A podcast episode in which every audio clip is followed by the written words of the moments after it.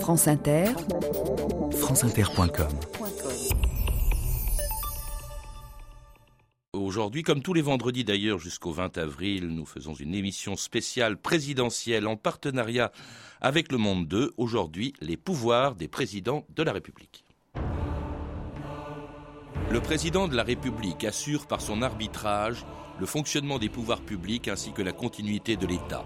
Il est le garant de l'indépendance nationale, de l'intégrité du territoire et du respect des traités. Article 5 de la Constitution.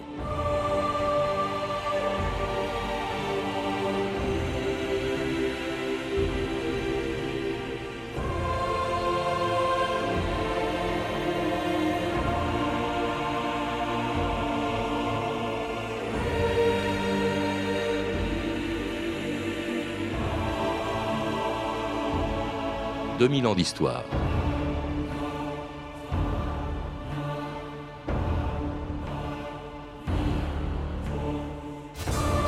Si l'élection présidentielle a toujours eu plus d'importance que les autres, c'est que depuis presque 50 ans, la politique de la France se fait d'abord à l'Élysée. Disposant de plus de pouvoir que ses prédécesseurs des Troisième et Quatrième Républiques, et de la légitimité que lui donne le suffrage universel, le président de la République est la clé de voûte de nos institutions depuis 1958. Cette année-là, pour résoudre la crise provoquée le 13 mai par une révolte de l'armée en Algérie, le dernier président de la 4ème République, René Coty, faisait appel au général de Gaulle qui, depuis 1946, voulait transformer les institutions en donnant tant de pouvoir au chef de l'État que certains craignaient qu'il mette en place une dictature ici le palais de l'Élysée, où l'on vient de nous distribuer le texte du message du président de la République au Parlement. Monsieur le Président, Mesdames et Messieurs les membres du Parlement, je demande au général de Gaulle de bien vouloir venir conférer avec le chef de l'État et d'examiner avec lui ce qui, dans le cadre de la légalité républicaine, pourra, à échéance plus ou moins proche, être fait ensuite pour une réforme profonde de nos institutions. Est-ce que vous garantiriez les libertés publiques fondamentales Est-ce que j'ai jamais attenté aux, aux, libertés publiques fondamentales? Je les ai rétablies. Et y ai-je une seconde à tenter? Jamais. Pourquoi voulez-vous qu'à 67 ans, je commence une carrière de dictateur? Patrick Géraud, bonjour. Bonjour. Vous êtes un des rédacteurs d'un numéro passionnant, d'un numéro hors série du Monde 2 qui nous conduit dans les coulisses d'un palais très convoité en ce moment. L'Élysée, c'est le titre de ce numéro spécial. L'Élysée, un lieu de pouvoir. Alors c'est là en effet que se trouve le cœur du pouvoir politique en France depuis que le général de Gaulle y est entré en 1958, euh, en voulant donner au président de la République des pouvoirs tellement étendus que certains craignaient en effet euh, une dictature euh, cela fait évidemment sourire aujourd'hui, mais à l'époque, on pouvait le comprendre parce que pendant des années, on a été hanté par l'idée, enfin plutôt par ce qu'avait fait ou par la personnalité du premier président de la République en France et qui était tout simplement Louis-Napoléon Bonaparte, le futur Napoléon III. Oui, la présidence de la République est inventée par euh, la Révolution de 1848 sur le modèle américain d'ailleurs. À l'époque, euh, dans la Constitution de 1848, le président devait être élu pour quatre ans comme il l'était aux États-Unis. Et donc, le premier président de la République de l'histoire de France, c'est en effet Louis-Napoléon Bonaparte, qui est élu en décembre 1848. Et le conflit euh, entre le président, aussi appelé le prince-président, puisqu'il était donc le petit-neveu de, Napoléon Ier, euh, et, donc il y princier, le conflit donc va se développer au long des années euh, 49, 50, 51 et aboutir eh bien, au coup d'État du 2 décembre 51 par lequel le prince-président, qui n'était pas autorisé à se représenter, il ne pouvait faire qu'un seul mandat dans la Constitution de 48, eh bien, s'empare du pouvoir avec l'aide de l'armée et de la gendarmerie. Et le président de la République devient empereur à ce moment-là. Alors évidemment, on s'en méfie. Euh, en 70, la République est rétablie, mais là encore, il y a une ambiguïté. On prévoit, mais enfin, euh, un président de la République, mais avant même que la Constitution soit mise en place, qu'y a-t-il? Les deux premiers présidents de la Troisième République sont des royalistes. C'est Thiers et c'est MacMahon. Alors évidemment, une autre raison de se méfier euh, de l'institution même du président de la République, Patrick Géraud. C'est que, en effet, au sortir du Second Empire et après l'épisode de la défaite euh, et, de la Commune de Paris, euh, le régime qui se met en place est un régime essentiellement marqué par l'ambiguïté. Euh, au fond, c'est un régime républicain à partir du moment où, en 1875, on décide par euh, le fameux amendement Vallon euh, qu'il y aura un président de la République et qu'il sera élu pour sept ans. C'est au fond comme ça que la République, après avoir été proclamée en septembre 70, est institutionnalisée. Cependant, euh, dans cette République, les monarchistes sont fortement présents, divisés mais présents, et l'idée est en effet que la présidence de la République puisse en fait évoluer vers une restauration de la monarchie. Alors du coup, on prévoit pour la troisième comme pour la quatrième République des pouvoirs plutôt restreints pour les présidents de la République, aussi bien les 14 présidents de la troisième République que les deux présidents de la quatrième, dont le premier, Vincent Auriol, était élu le 16 janvier 1947. Voici le résultat du dépouillement du scrutin pour la nomination du président de la République. Monsieur Vincent Auriol, ayant obtenu la majorité absolue des suffrages exprimés, je le proclame président de la République française pour cette année à dater de ce jour. Au nom du Parlement et au nom du pays tout entier, dont les parlementaires sont l'émanation, je vous adresse nos vives et affectueuses félicitations. Je suis profondément ému du vote de confiance et d'amitié que le Parlement vient d'émettre. Je me ferai un devoir d'aider de mon expérience et de mes conseils, en harmonie constante et en contact permanent avec les représentants du peuple, dont la souveraineté s'impose à tous. Et c'était Vincent Auriol, premier président de la quatrième République, qui disait lui-même, euh, c'est son rappel dans ce numéro spécial du Monde 2, je suis un greffier et un facteur. Hein. C'est-à-dire que lui-même était conscient que les pouvoirs dont il disposait n'étaient pas considérables. Oui, une tradition s'était en fait installée parce que, nous parlions tout à l'heure de, la Constitution de 75, elle va donner lieu à une bataille, une bataille qui va durer plusieurs années, qui va se, dont le paroxysme se produira en, en 1877, quand le président de la République République dissout l'Assemblée nationale, la Chambre des députés, et que les électeurs lui renvoient une Chambre hostile. Et donc c'est le moment, c'est le tournant où, en contradiction avec les textes initiaux de la Troisième République, le président de la République, en réalité, va devenir un président Soliveau, un inaugurateur de chrysanthème, comme De Gaulle le, dira plus tard. Et euh, la Quatrième République, au fond, va rétablir cette situation en 46 avec un président euh, privé de véritables pouvoirs. Il a un jeu, un pouvoir d'influence qui n'est pas négligeable, mais il n'a pas d'autorité politique. Le pouvoir, clairement, il est dans l'Assemblée. Et cela, les fondateurs de la Quatrième République le veulent d'autant plus qu'au-delà de la tradition que nous avons rappelée, des, craintes nées de la, de la période du XIXe siècle et du Second Empire, il y a eu l'épisode de 1940, le, la manière dont, à la faveur de la défaite, les anti-républicains ont pris le pouvoir, obtenu de l'Assemblée à l'époque, elle vote les pleins pouvoirs au maréchal Pétain, et instauré un régime dictatorial. Donc le souhait très largement majoritaire, pour ne pas dire unanime, des responsables politiques de la quatrième République, c'est de revenir au système de la troisième, avec une chambre des députés toute puissante et un président qui est là pour symboliser l'État, mais sans pouvoir réel.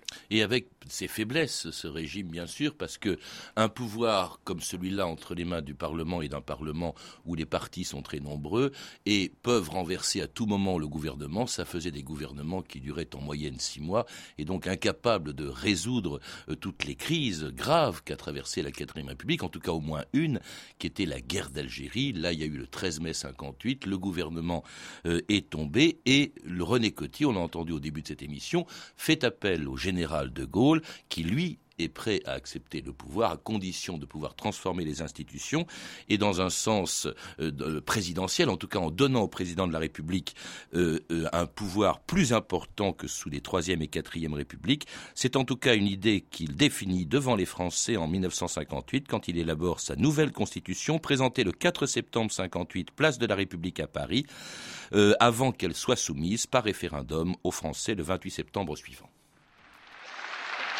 existe, qu'il existe au-dessus des querelles politiques, qu'il existe un arbitre national qui soit chargé d'assurer le fonctionnement régulier des institutions, qui est le droit de recourir au jugement du peuple souverain et qui répondent en cas d'extrême péril de l'indépendance, de l'intégrité, de l'honneur de la France et du salut de la République.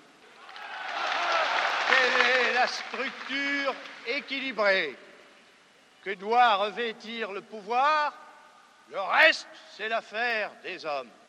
Voilà, Françaises, Français, de quoi s'inspire, en quoi consiste la Constitution qui, le 28 septembre, sera soumise à vos suffrages. Je vous demande de répondre oui. Et ce sera oui, en effet, le 28 septembre, les Français approuveront à 80% cette constitution, qui fait en effet du président un arbitre. C'est d'ailleurs les termes mêmes de la constitution, on les a entendus au début. Le président de la République assure par son arbitrage le fonctionnement des pouvoirs publics ainsi que la continuité de l'État. C'est le mot clé, ça, au fond, qui donne, la place du président dans les institutions, Patrick Jarraud. Dans la conception euh, du général de Gaulle, euh, il fallait en effet que face euh, à l'Assemblée ou à la Chambre des députés ou à l'Assemblée nationale avec la diversité des partis, il fallait qu'il y ait un homme euh, qui soit euh, en mesure, en effet, d'exercer l'arbitrage et que cet homme soit euh, investi de la légitimité que lui donnait la confiance des Français. Alors en 58, le président n'est pas élu au suffrage universel direct. Hein. De Gaulle sera élu, sera le premier président de la Ve République, élu par un vaste collège d'élus locaux, de représentants des mmh. communes, mais ce ne sera pas le suffrage universel. Cependant, pour De Gaulle, cette notion était essentielle. L'autre notion qu'il mentionne dans ce discours, c'est celle des intérêts vitaux. Il faut voir aussi que ce que les Français, et notamment De Gaulle, ont en tête à ce moment-là, c'est l'effondrement de 1940. Et c'est cette fameuse phrase de Gaulle dans ses mémoires, parlant du dernier président de la Troisième, de la troisième République, Albert Lebrun, et disant pour qu'il fût un chef d'État, il lui aurait manqué de choses, qu'il fût un chef et qu'il y eût un État. Donc ça, pour De Gaulle, c'est l'angoisse. Ne jamais voir revenir une situation comme celle-là.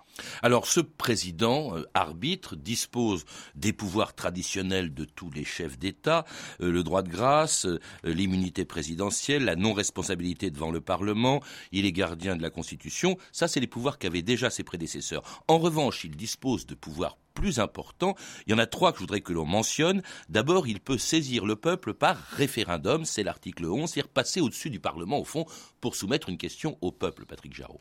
Alors, euh, ça fait partie effectivement des instruments nouveaux que crée le général de Gaulle, que crée la Ve République, et dont de Gaulle va se servir à plusieurs étapes essentielles, notamment évidemment dans la marche vers le règlement de la question algérienne qui euh, se terminera par l'indépendance de l'Algérie en, en, en, mars 1962. Donc cet instrument-là, cette possibilité d'en appeler directement au peuple, avec des conditions naturellement, il ne peut le faire que sur proposition euh, soit du Premier ministre, soit du Parlement, selon qu'on se réfère à un article ou à un autre, mais cette possibilité-là est très nouvelle et elle inquiète beaucoup les républicains. Elle explique l'opposition d'un certain nombre d'entre eux, en particulier Pierre Mendès France, en particulier François Mitterrand, à ce régime, parce que référendum, pour eux, c'est le nouveau nom de quelque chose qui avait été utilisé hmm.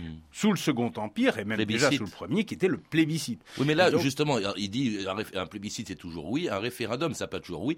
De Gaulle est parti à cause d'un référendum négatif et on sait que pour l'affaire européenne, en 2005, il y a eu également un référendum négatif. Il y a aussi une autre, un autre pouvoir considérable, euh, c'est le droit de dissolution qui sera employé cinq fois par les présidents de la République, Patrick Jarraud. Alors ce droit de dissolution, encore une fois, il existait dans les, dans les institutions initiales de la Troisième République. C'est même d'ailleurs parce que Macmahon en avait fait usage qu'il avait été battu et qu'après il n'en avait plus jamais été question. Donc De Gaulle restaure ce droit de dissolution euh, qui euh, lui donne au fond la possibilité de renvoyer les députés, de demander l'arbitrage du peuple en cas de conflit entre le président et le Premier ministre. La contrepartie de ce pouvoir de dissolution, c'est celui qu'a l'Assemblée nationale de renverser le gouvernement. Et c'est précisément ce qui se passera en 1962. L'Assemblée renversera le gouvernement Pompidou. De Gaulle dissoudra l'Assemblée nationale. Les Français donneront raison à De Gaulle et De Gaulle renommera Avec une limite, on ne peut pas dissoudre l'Assemblée nationale deux fois euh, en, euh, dans la même année. Hein. Alors, autre, ça c'était la bombe atomique, mais elle n'a été utilisée, si je puis dire, qu'une seule fois. Il y a l'article 16 qui donne les pleins pouvoirs au président de la République, c'est-à-dire qu'au fond, il gouverne, le Parlement doit siéger de plein droit, il n'est pas dissous, mais enfin, il, des pouvoirs absolus. Il n'a été utilisé qu'une seule fois, hein, Patrick Jarreau, il faut le préciser, c'était pendant le putsch en Algérie en 61, il n'a jamais été utilisé en 68, même si on y a pensé. En fait, c'est comme toutes les bombes atomiques, on les utilise pas trop, c'est plutôt dissuasif. En tout cas, L'importance, vous l'avez dit, c'est que le président étant élu au suffrage universel, il dispose d'une légitimité euh, considérable, bien entendu, euh, beaucoup plus importante que ses, prédécesseurs. Euh, et pour faire face, donc, alors ça a été adopté en 62, il y a eu des difficultés. Première élection au suffrage universel 1965, une élection à laquelle se présentait celui qui sera son principal adversaire cette année-là, François Mitterrand, qui fustigeait alors les pouvoirs excessifs dont disposait le Il est là depuis sept ans. Il a les pouvoirs les plus étendus qu'un Français est tenu en main depuis Napoléon III. Il nomme les ministres qu'il veut. Il fait ou défait les premiers ministres.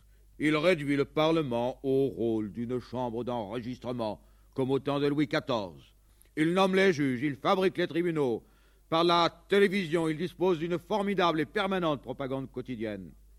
Bref, il a eu tout le temps et tous les moyens de réussir. Et il s'agit de savoir qui du général de Gaulle ou de moi apportera à la France la stabilité dans ses chances d'avenir et c'était François Mitterrand en 1965, l'époque aussi où il disait que la Ve République, et notamment les pouvoirs qu'elle donnait au président de la République, c'était le coup d'État permanent, très hostile à la Constitution et au pouvoir qu'il jugeait excessif du président Patrick Jarreau. essentielle ambiguïté, au fond, euh, de Mitterrand, euh, dont on dira plus tard que c'était le prince de l'ambiguïté, c'est-à-dire que d'un côté, il dénonce le pouvoir personnel dans les termes que vous venez de rappeler, mais d'un autre côté, dès que la réforme d'octobre 62 est, est votée, adoptée par référendum, c'est-à-dire l'élection du président de la République au suffrage universel, décision prise par De Gaulle à la suite de l'attentat manqué dont il a été la cible de la part de l'extrême droite au, Petit Clamart. Dès que cette réforme est faite, Mitterrand sait qu'il sera, a décidé qu'il sera candidat à la présidence de la République. Il a compris que c'était pour lui le moyen de revenir dans le jeu politique. C'est effectivement ce qui lui permettra finalement, après à sa deuxième, euh, troisième tentative, d'être élu en 1980. Donc d'un côté, il dénonce le système, d'un autre côté, il se prépare à en être un des principaux acteurs. Sans y toucher, en tout cas sans toucher pratiquement au pouvoir du président de la République à partir de 81.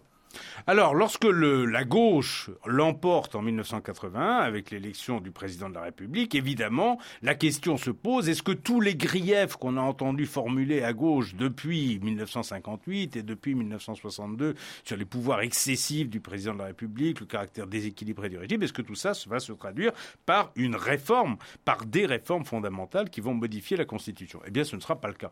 Pour l'essentiel, Mitterrand ne touchera à rien et d'une certaine manière, son prédécesseur, Valéry Giscard d'Estaing, aura fait évoluer la Constitution française plus que ne le fera euh, Mitterrand lui-même. Il utilisera le droit de dissolution, il utilisera deux fois, je crois, le, référendum. Alors, quand même, il évoquait quelque chose des pouvoirs du président dont on n'a pas parlé, c'est sa euh, capacité, le pouvoir qu'il a de nommer le Premier ministre, et, dit-il, de le révoquer. En fait, c'est pas tellement contenu dans les institutions. Certes, le président peut chasser le Premier ministre, mais en principe, il n'en a pas constitutionnellement la possibilité. Il n'en a aucun, rien ne l'y, rien ne contraint dans les textes. C'est au fond un usage euh, qui a été établi à partir de 1967, des élections législatives qui ont suivi euh, la, première présidentielle, celle de 65. Au fond, il a été admis à partir de ce moment-là que après euh, des élections, soit présidentielles, soit législatives, le, le Premier ministre remettait sa démission au président de la République qui en faisait ce qu'il voulait. Et puis,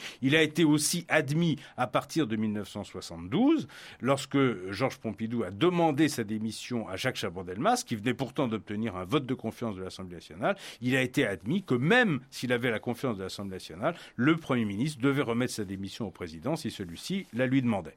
En fait, les pouvoirs du président seront ce qu'en feront les présidents. C'est un peu le sens de la formule euh, du, général de Gaulle qui disait au fond le reste c'est l'affaire des hommes. Elle est relativement souple en ce qui concerne les pouvoirs du président, euh, cette constitution, et c'est vrai que selon les hommes, selon les circonstances, bah, ces pouvoirs seront plus ou moins euh, utilisés.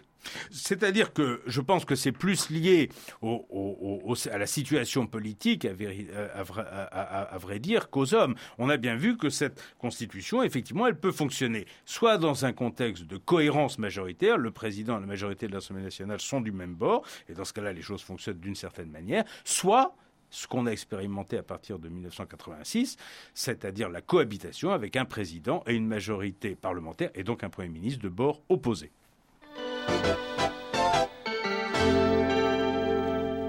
Chirac, Premier ministre. Cette fois, ça y est, après 48 heures de conciliabule en tête-à-tête, en groupe ou au téléphone, le président du RPR, Jacques Chirac, a répondu oui à Mitterrand.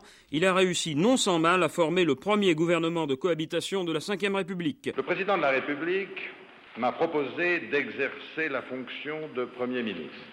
Au cours de notre entretien, nous avons évoqué ce que devraient être les modalités de fonctionnement des pouvoirs publics dans une situation nouvelle sous la Ve République, mais prévue dans notre Constitution et qu'il convient donc d'assumer. Les prérogatives et les compétences du président de la République, telles qu'elles sont définies dans la Constitution, sont intangibles. Le gouvernement dirigé par le Premier ministre, détermine et conduit la politique de la nation en vertu de l'article 20 de notre Constitution. Et c'était la première cohabitation, vous le rappelez, Patrick Géraud. Il y en a eu deux autres ultérieurement. Il y a eu Mitterrand-Balladur et puis Chirac-Jospin. Un cas de figure tout à fait inédit en 86. On n'avait pas vu ça depuis 28 ans. Est-ce que ça n'a pas modifié, au fond, la nature des, d'abord des rapports entre le président et puis le, gouvernement et, le Parlement et, les pouvoirs même du président? Euh, évidemment, dans cette période-là, qui, qui, commence en 1986, les pouvoirs du président ne sont pas les mêmes que euh, lorsqu'on était en situation de cohérence majoritaire. Et l'article qui devient effectivement crucial, c'est celui que Jacques Chirac cite euh, dans le propos que nous venons d'entendre, c'est l'article 20, le gouvernement détermine et conduit la politique de la nation. Jusque-là, on s'en était pas tellement aperçu. Euh, parce qu'il y avait une cohérence. Parce qu'il y avait cohérence entre, le président et une majorité parlementaire. Voilà, il y a cette diarchie de l'exécutif, mais la diarchie de l'exécutif qui avait produit quelques effets. Je tout à l'heure Pompidou demandant sa démission à Chaban-Delmas, d'une certaine manière, elle était évidemment euh, moins conflictuelle puisque euh, les deux têtes de l'exécutif, comme dira plus tard Lionel Jospin, appartenaient au même parti ou en tout cas au même camp. Là, en 86, on est dans la situation opposée, donc il va falloir inventer déjà le principe de la cohabitation, dont il faut euh, se rappeler qu'il n'était pas unanimement admis. Raymond Barre, à l'époque, était un des leaders de l'opposition devenue majorité euh, de droite en 1986, était hostile à la cohabitation, même si d'ailleurs finalement il votera la confiance au gouvernement Chirac. Donc, premièrement, sur le principe, est-ce que la cohabitation est une bonne chose ou pas? Est-ce que François Mitterrand n'aurait pas dû démissionner après la défaite de son camp aux élections législatives? Et Deuxième question, si on accepte la cohabitation, eh bien, comment ça marche? Et on a vu, on verra, au mois de juillet 1986, qu'on passera tout près de la crise, avec un président de la République qui refuse de signer des ordonnances, un Premier ministre qui prétend lui imposer de le faire, et puis qui doit finalement s'incliner, parce que si le président ne veut pas donner sa signature, eh bien, le Premier ministre et même la majorité de l'Assemblée nationale n'ont aucun moyen de la lui extorquer. Au fond, ça c'est curieux, parce que c'est l'opposition, enfin, l'Élysée devient le centre, le cœur de l'opposition, si on peut dire, à la politique du gouvernement. Voilà comme disait, euh, je ne sais plus quel homme politique français expliquant ça à un de ses collègues euh, étrangers, eh bien voilà, quand on est en cohabitation en France, c'est simple, le président de la République est le chef de l'opposition. Mmh. Alors avec quand même des pouvoirs partagés, on les a pas encore évoqués, euh, Patrick Jarraud, mais on dit souvent, le président, eh bien, il a son domaine réservé, c'est la politique étrangère, c'est le la défense nationale. Il faut rappeler, on l'a pas dit, même s'il n'est pas inscrit à la Constitution, étant chef des armées, c'est lui et lui seul qui peut appuyer sur le bouton atomique, sur le bouton, sur l'arme nucléaire. Euh, est-ce que ça n'existe pas dans la Constitution? Il n'y a pas de domaine réservé dans la Constitution, en fait. Là aussi, on est dans l'usage. La formule a été euh, inventée par Jacques Chaban-Delmas lorsqu'il était euh, président de l'Assemblée nationale à l'époque, dans les années 60. C'est cette idée qu'il existe un domaine réservé qui n'a jamais été codifié et pour cause, mais qui découle au fond des responsabilités, des prérogatives qui sont celles du président de la République. Vous l'avez rappelé, il y a évidemment tout ce qui concerne la défense, et en particulier la dissuasion, c'est la fameuse formule de Mitterrand, la dissuasion, c'est moi. Hein. Le principe de la dissuasion vis-à-vis d'un adversaire ou d'une menace, c'est qu'il y a un homme et un seul, une femme peut-être demain, qui a la possibilité de décider ou pas d'user de l'arme atomique. Et puis, le président de la République a un rôle prééminent que François Mitterrand va affirmer dans cette période de première cohabitation pour tout ce qui est la diplomatie, un peu voie, conséquence de, euh, de, son rôle prééminent en matière de sécurité nationale. Donc ça, c'est ce qu'on appellera le domaine réservé. Et il sera admis que en période de cohabitation, eh bien, il y a un certain partage des tâches dans ce domaine. Patrick Jarraud, dans quelques jours, euh, il y a une nouvelle, euh, il y a une présidentielle. Euh, on va désigner un ou une présidente de, de la République. Est-ce qu'il est question de modifier les pouvoirs du président chez tel ou tel candidat? Alors, on se trouve dans une situation nouvelle qu'il faut mentionner d'un mot quand même. C'était la réforme de 2000 qui a institué le quinquennat. C'est-à-dire que précisément pour éviter les cohabitations, dorénavant, les deux mandats sont de même durée en principe commence et se termine au même moment entre le président et l'Assemblée? D'où question, qu'est-ce que c'est que ce président qui est au fond l'inspirateur de la politique qui est menée, mais qui n'a jamais à rendre de compte devant l'Assemblée nationale? Donc certains candidats, euh, c'est le cas euh, notamment de François Bayrou, euh, estiment que, et dans une certaine mesure de Nicolas Sarkozy, estiment que le président doit pouvoir communiquer avec l'Assemblée et l'Assemblée doit pouvoir demander des comptes au président de la République. Au contraire, ce qui est intéressant, c'est qu'il y a l'autre option qui est de dire qu'il faut plutôt renforcer le Premier ministre. C'est le choix que fait Ségolène Royal, qui annonce que si elle est élue président de la République, eh bien le Premier ministre sera lié par un contrat de majorité et donc disposera au fond d'une relative autonomie, d'une plus grande autonomie par rapport au président ou à la présidente de la République. Merci Patrick Jarraud de nous rappeler un petit peu quels sont les pouvoirs au fond que qu'auront le ou la prochaine présidente de la République. C'est important, autrement c'est voter, c'est signer un chèque en blanc. Je rappelle aussi que vous avez participé à un numéro hors série du Monde 2, un numéro passionnant, l'Élysée, anatomie d'un lieu de pouvoir. À lire également Histoire des campagnes présidentielles de Louis-Napoléon Bonaparte à nos jours, de Philippe Valotte chez HC Éditions et une bande dessinée, Monsieur le Président, d'Alain Orange aux éditions Triomphe. Deux mois à propos de notre émission consacrée à la famille Kennedy la semaine dernière, je rappelle que le documentaire Les Kennedy, destin tragique d'une dynastie, sera diffusé demain, samedi 17 mars à 20h50 sur la chaîne Histoire. Vous pouvez retrouver toutes ces références par téléphone au 32 30, 34 centimes la minute ou sur le site franceinter.com. C'était 2000 ans d'histoire. À la technique Antoine Viossa et Ludovic Aslo, documentation et archives sonores Claire Destacan, Emmanuel Fournier et Catherine Louis, une réalisation de Anne Kobilac. La semaine prochaine, dans 2000 ans d'histoire, lundi, Maupassant. Mardi, à l'occasion de la journée internationale de la francophonie, je recevrai Alain Ray. Mercredi, la guerre d'indépendance et la guerre civile en Irlande. Jeudi, le 50e anniversaire du traité de Rome. Enfin, vendredi, un président sous la Troisième République, Raymond Poincaré. La suite de notre série spéciale présidentielle jusqu'au 20 avril, en partenariat avec Le Monde 2, hors série consacrée à l'Élysée. Bonne fin de semaine à tous et à lundi.